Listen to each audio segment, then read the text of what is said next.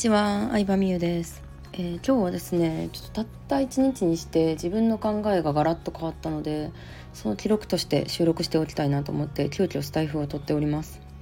はい、急遽動画回してるんですけどっていうね、光のよくある始まりみたいな感じになりましたけれども、あのね、私まあ仕組みをさ、あのビジネスの仕組みを作ろうっていうコミュニティというか講座をやってるわけなんですけど私自身結構人見知りなタイプやしそんなにさなんか学祭乗りみたいなのが好きじゃないからうんまあもともとはあのリアルでもあったりセミナーもするコミュニティっていう形式をとってたんやけどそれをやめて今に至るって感じなんですね。ただ逆にちょっとコミュニティを作りたくなってきましてうんというのもなんかうんまあ、稼いでる人だけがすごいっていう環境じゃなくってそれぞれの人って絶対得意なこともあると思うんですよ。うんなんかこうね盛り上げ上手なタイプの人だったりとかサポートするのが得意な人とか、うんまあ、もちろん稼ぐのが得意な人とか人を集めるのが得意な人とかいろいろ得意があると思うんですけどそれぞれの得意な人に仕事を任せてなんかもうちょっと大きな組織というかコミュニティを作ってみたいなという欲が湧いてきました。うん。そうだね。うん欲が湧いてきた。でなんでこういう発想になったかっていうのを論理的に話すともう私ある、まあ、最近ね奥女になりたいと思ったんですよ、まあ、奥女っていうのは1億以上年職年商1億以上稼ぐ女ってことなんですけど、まあ、よく水商売の世界とか、まあ、企業女子の世界で言われることなんですけどえっとね奥女になるってってことは1億稼ぐってことじゃないですか、まあ、1億と言わずそのまま成長していったら2億3億4億と増えていくと思うんですけど、まあ、ぶっちゃけ何億稼いでも、あのー、使い道はなくなってくると思うんですよね。うんあのまあ、経験して分かったんですけど3,000万年商3,000万とか5,000万から上ってぶっちゃけあんまりメリットがなくって。うんまあ、3,000万あったら普通に結構夫婦2人暮らしとかやったら、まあ、いわゆる、まあ、何も考えずに物が買えるっていう状態にはなれるんですけど、まあ、5,000万とかになって東京でも、まあ、住むとこあんまり、うん、お金で我慢することがないって感じかな。ってなった時に何億稼いでも、まあ、あんまりメリットがないというか広がりがなくない中で、うん、これお金を稼ぐ前に仲間コミュニティというか友達を作っとかないとやばいなっていう発想に至ったんですよね。うん、そうなんですよ。うん、何億も稼ぎたいってなっても稼いだ後に使い道が多分なんか友達とか使いたい相手とか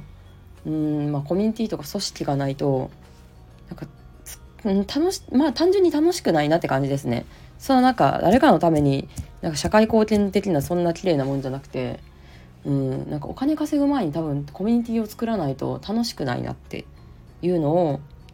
うんまあいろんな人の動画とか発信を見てて気づかされたっていう感じですね。うんそうそうなんですよ。なのでうん一緒にお金使って楽しい友達コミュニティ仲間を作りたいっていうのをふと思った。うんっていう感じです。そう。でそういう仲間を作ろうと思ったらやっぱり私の価値観とか大事にしてるものを知ってもらうのが手っ取り早いと思うんでそうなった時に、まあ、自分がビジネスを教えるとともにただ一方的に教えるだけじゃなくて割とコミュニティ形式というか組織化していきたいなしていった方がまあお客さん兼友達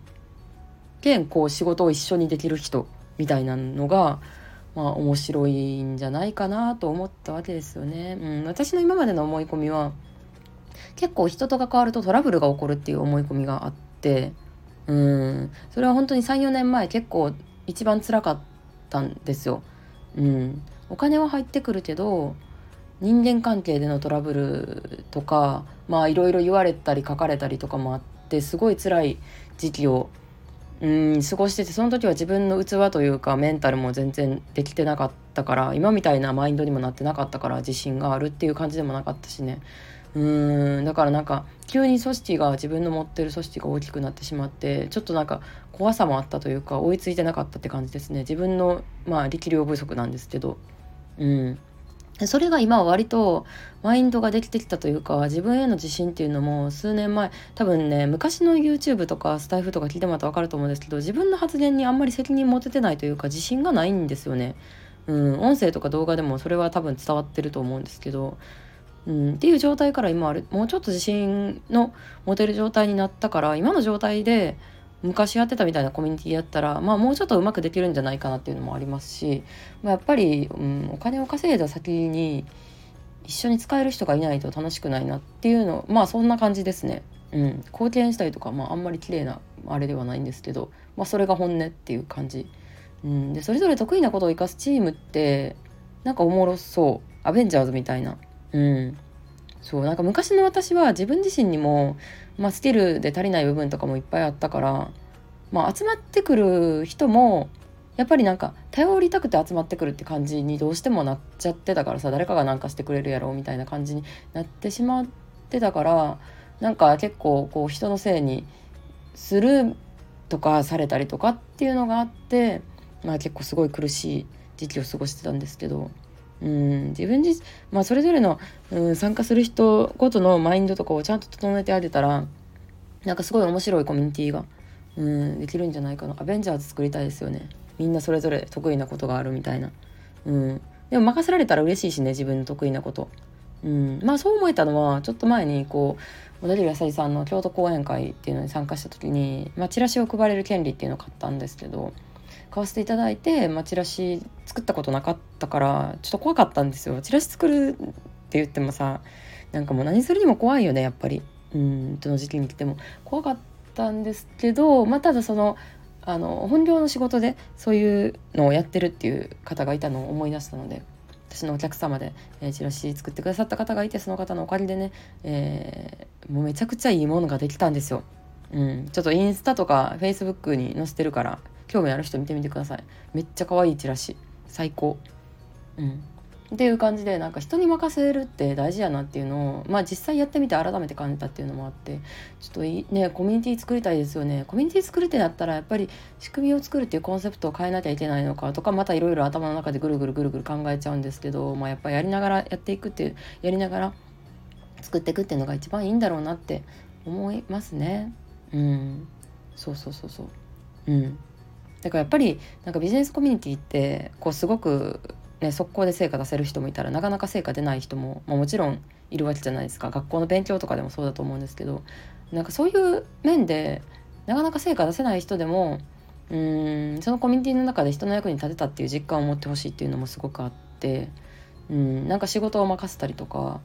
まあでもまあそうだな2023年後半の目標はやっぱり人に任せるっていうのが私の中での目標目標テーマかなと思います。これができるようになったらなんかもっと世界が変わっていくような気がしてちょっと楽しみでもあるんですけどでもやっぱり新しいことやるのはね怖いよね本当に。うん。まあ人を信用するっていうのをやっていきたい。うん。あんま信用してなかったからさ今まで正直。ごめんねみんな。うん。そうでもなんか自分のこと信用できる自信自分を信じるって自信じゃないですか。自信が持てるようになったら人にもちょっと信用できるようになってるんじゃないかなって思うんですよね前よりは。うん。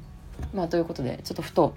チーム作りたいなって、うん、人と関わってみたいとこうあえて。まあ、うん、なんだろうな自分でやらなくていいことは仕組みで回ってるからこそ